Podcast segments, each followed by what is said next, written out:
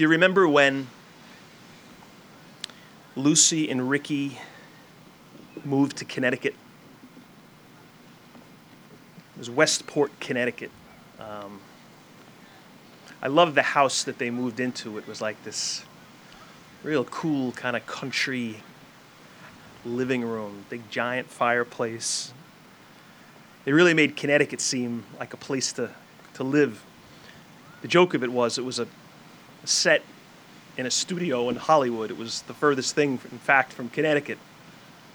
That was the final uh, season of I Love Lucy. I think it ran for six years. This was the last one when they, they moved. And they had a couple of pretty good episodes in their final year. Like they kind of went out on top. And there was one I remember pretty well. Uh, some of you will when I mention a bit of it.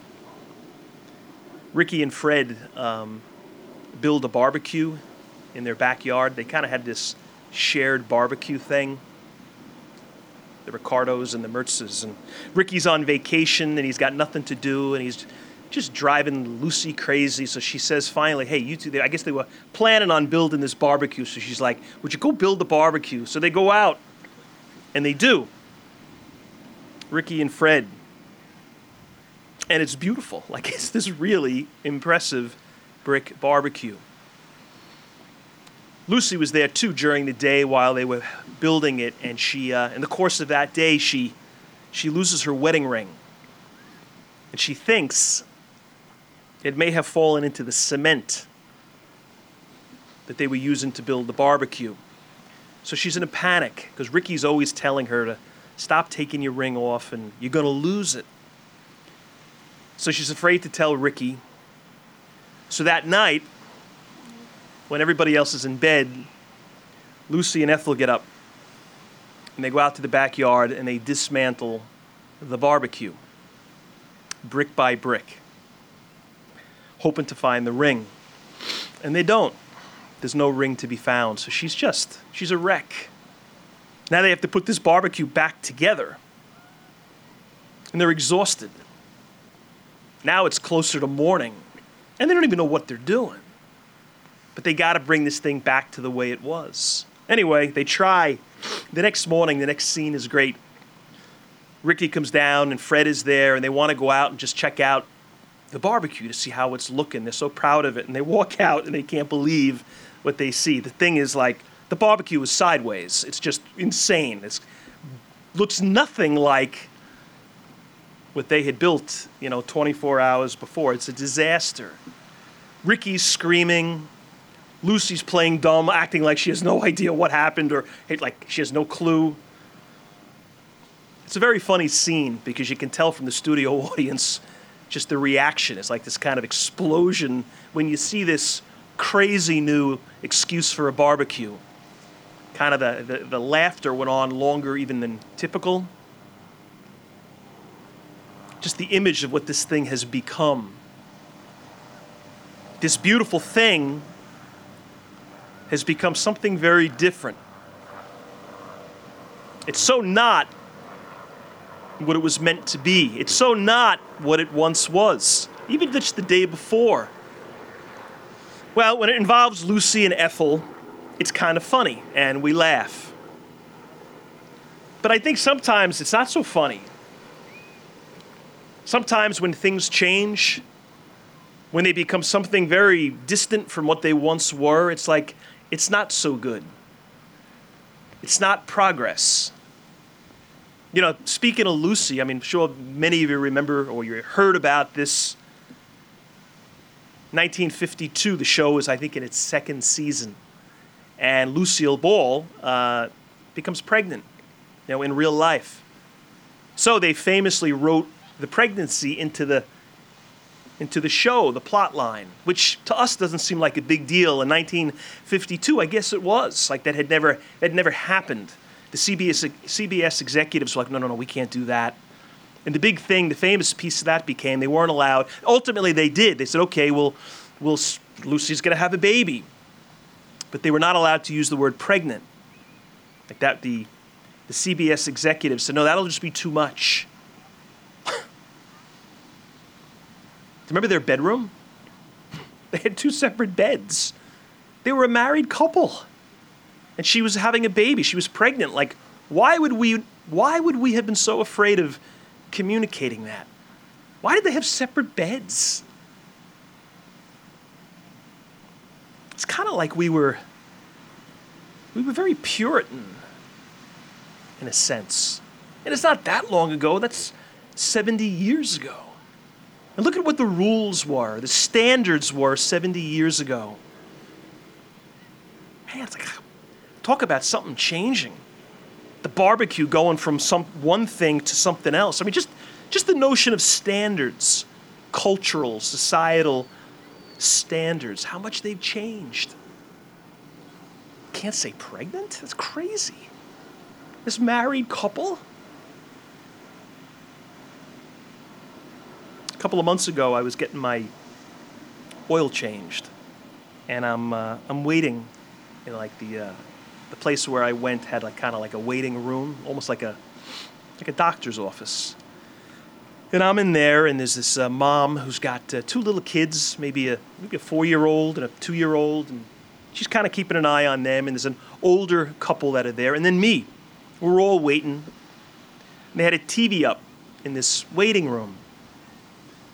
Nobody was really watching it. I think I was probably on my phone, and the mom is kind of just dealing with the two kids. I don't know what the, the old couple, they were just kind of hanging out.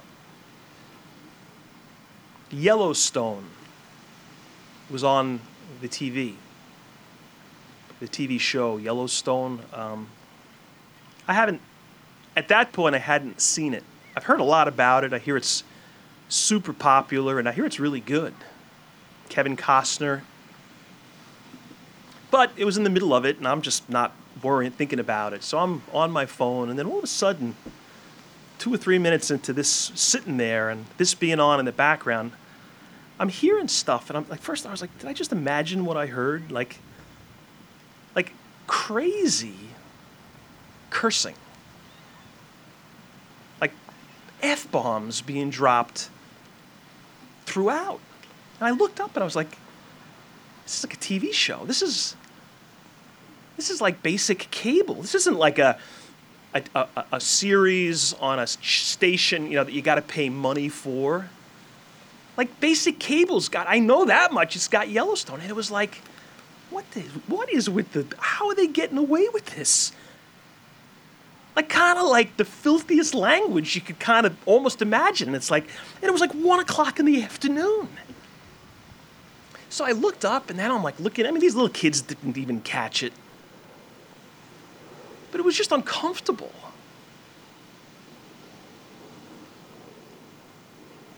How is that okay? Talk about change. 70 years ago, we couldn't say pregnant. And now, today, we got like what I just described. How is that good? How is that change and improvement? You know what? The old guy eventually got up. I was annoyed at myself because he beat me to it. He got up and he walked over to the guy working behind the counter. He said, Hey, can you change the channel? And the guy's like, Yeah, sure. He put on whatever. It's like somebody finally said, Get this off.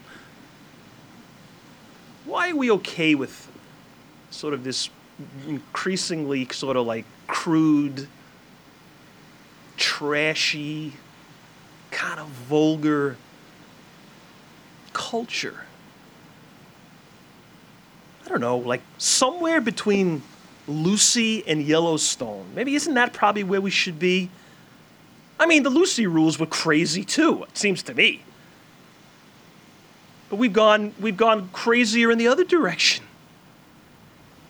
It's like the barbecue. It's like this thing looked a certain way, was a certain way, and it was right, and it was true, and it was kind of kind of beautiful.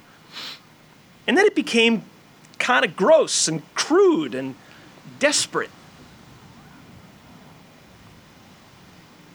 You know, I've been in a couple of restaurants here in town where they've got, uh, it's kind of cool. They've got these pic- pictures of old Long Beach. I think most of them are like probably postcards that they blew up. Now they're like big framed black and white pictures. What this place was like, like 100 years ago, or uh, like 120 years ago, I think. People walking along the boardwalk, you know, the, the old, uh, amazing old hotels. And there's a couple of pictures of people here, like on, maybe literally here, like on the beach. And I was out at one of these not too long ago, and I was cracking up looking at this picture of the women in the bathing suits they were wearing. I mean, they were crazy. They were like gowns they were wearing. They looked like wedding dresses or something. I'm like, you're at the beach. You couldn't even see their ankles. It was like this really like Victorian way. It's like, man, like that couldn't have been comfortable. And now, like, I mean, some days I'm like, I'm sitting at a red light at Park Avenue, and I'm like, looking at people walking this way south. I'm like, are you kidding? What you're not wearing right now? Like somebody throw something on this person. Like the notion of like modesty.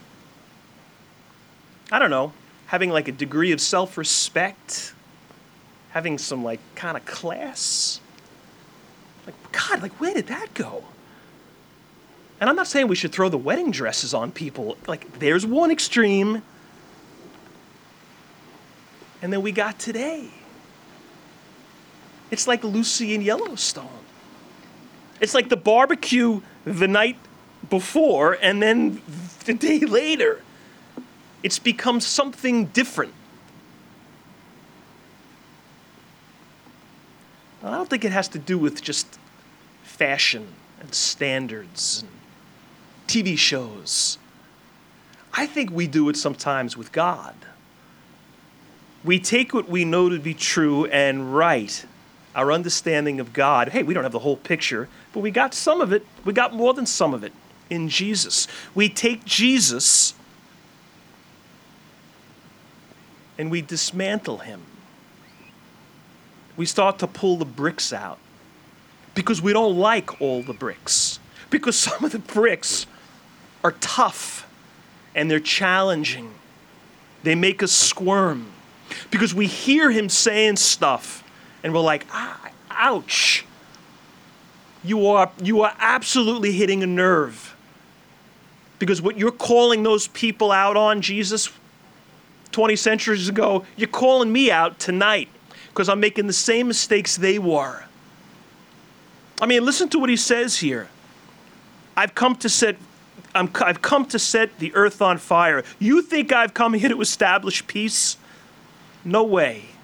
My words, my presence, my way, it's going to produce division, like crazy division. People who love each other will, will start battling. Families, households, fathers, sons, mothers, daughters. Because people within the household are going to start to reject his truth. And it's going to become like, well, it's going to become like the barbecue on the second day. Not what it was supposed to be. pretty much says it. He says, I'm gonna, I'm gonna take what's become distorted and I'm gonna blow it up. Well, actually, he says, I'm gonna, I'm gonna burn it down. The changes that have happened, almost maybe without us knowing it, that are so not okay, so much less than what we are capable of, because we come from Him. Our DNA comes from God, and when we start to act in counter ways, opposite ways, He's like, no, that doesn't fly. And that's what I think he's speaking to and about in this gospel tonight. I'm going to make you all uncomfortable, is really what he was saying. And here's a question for tonight how often does he make you uncomfortable? How often does the, the, the, the words of Jesus make you squirm? If it's not often, or if in all honesty it's sort of like, you know, never, then you know what I think we've done? We've re bricked the barbecue. We've taken who he is and we've turned him into something else that fits our needs. all I hear from is the Jesus I want to hear from. But the stuff that's tough, I just pull those bricks out. Hey, listen, Jesus talked a lot about love and a crazy amount about mercy. That is not even open for debate. He talked about mercy and love, I think, more than anything. But it's not the only thing he talked about. And you know how we know that? The gospel I just read. They weren't my words, they were his words. And it wasn't so much about mercy, and it wasn't so loving. It was about, I'm blowing this up. I'm burning this down to make it right again. So, what in our lives needs to be changed? Have we kind of redone the barbecue? I just pull out the bricks that make me uncomfortable. When he talks about greed, ah, oh, I'm kind of greedy, I'm pulling that one out. When he talks about lust, I pull that one out. When he talks about envy and jealousy and gossip, I pull them out. And then I'm loving Jesus.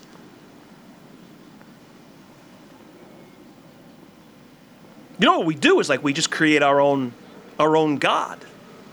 One that fits our needs, and that is not okay. I read this kind of an interesting little fact not long ago. The movie, the most watched movie of all time. I don't know how they quite come up with this, but they've determined, it was the Library of Congress, they said that there is one movie that has been watched more than any movie of all time. And it's not, they're not talking about the highest grossing movie necessarily or the most highly, you know, recognized, Academy awarded movie. Doesn't even have to be the, the best movie of all time. It's the one that's been seen most. Anybody have a guess as to what it is? You got to yell it out because I'm not going to hear it. It's a Wonderful Life. It's a Wonderful Life. No. What? Ten Commandments. No.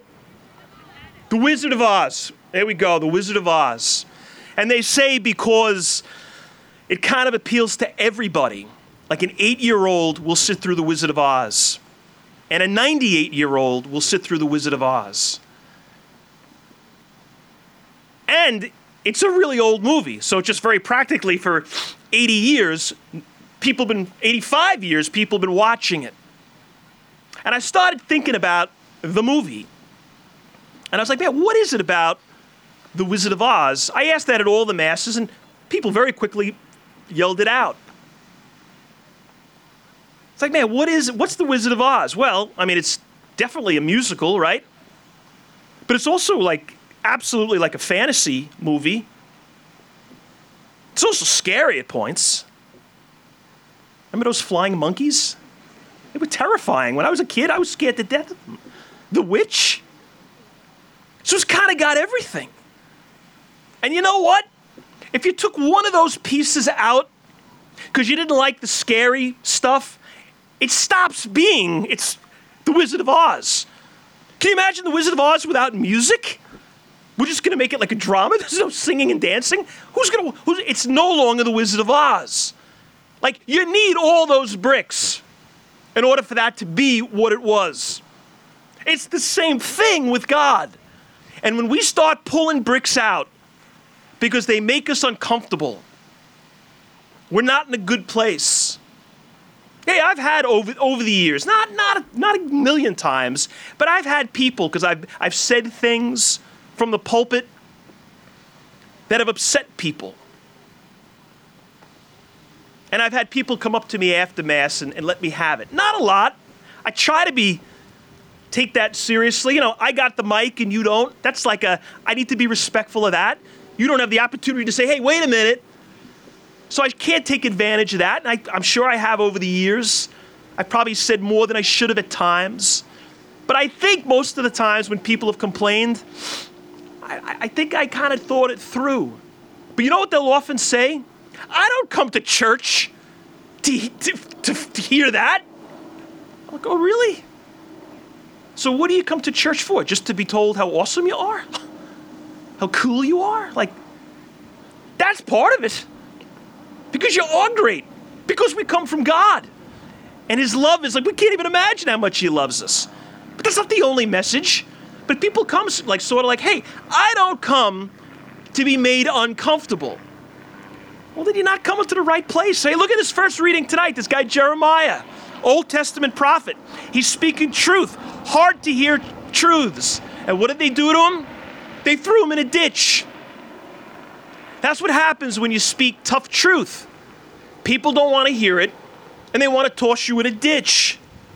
Jeremiah, it was a ditch. Jesus, it was a cross. You know, I think a reading like tonight, and I'm glad they're not, we don't get these tough ones all the time. I'm glad most of the time it's about mercy and love because I think we need to know that more than anything. But we also need to hear the tough stuff. And maybe it comes down to this. Maybe we're being asked two things. One is, hey, I got to hear it. I got to allow, allow prophetic messages, challenging messages, to sting me. I can't run from that. I can't get ticked off by that. I got to be like, nope, he's dead on. He's calling me out. And I need to confront that within myself. So, number one, like, hear the prophet. Here's number two be the prophet. We got to live our lives the way Jeremiah lived his and the way Jesus lived his. Like, we got to be willing to speak truth, especially when it's going to upset people. You ever meet people who are like, it's got to be peace at all cost? We don't rock the boat.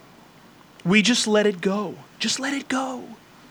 We just keep the peace. Just let it go. Jeremiah didn't just let it go, and neither did Jesus. You know, it's it's the family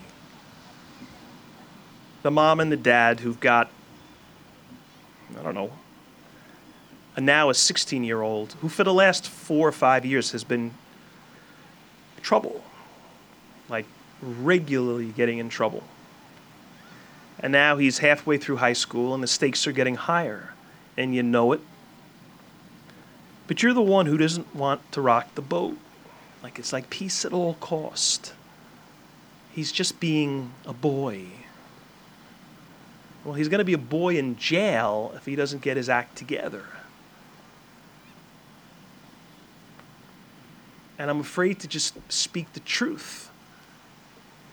Like I'm not serving that kid. Hey, make it make it make it something arguably bigger. Like that 16-year-old is now 28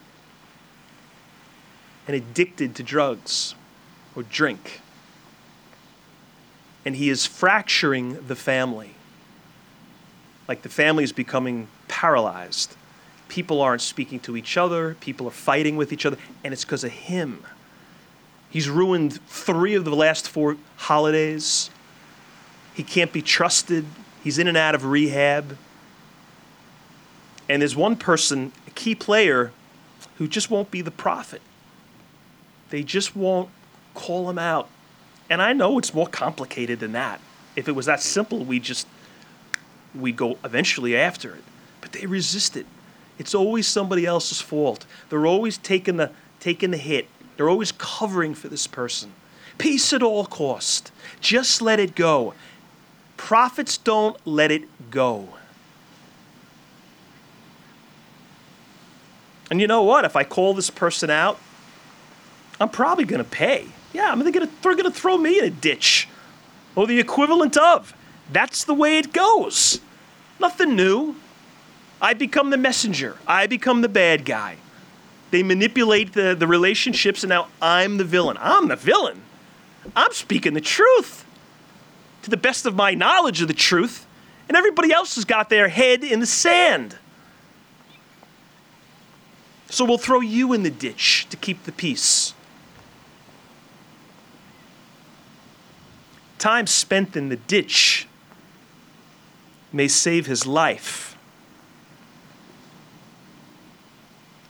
So don't be afraid of the ditch.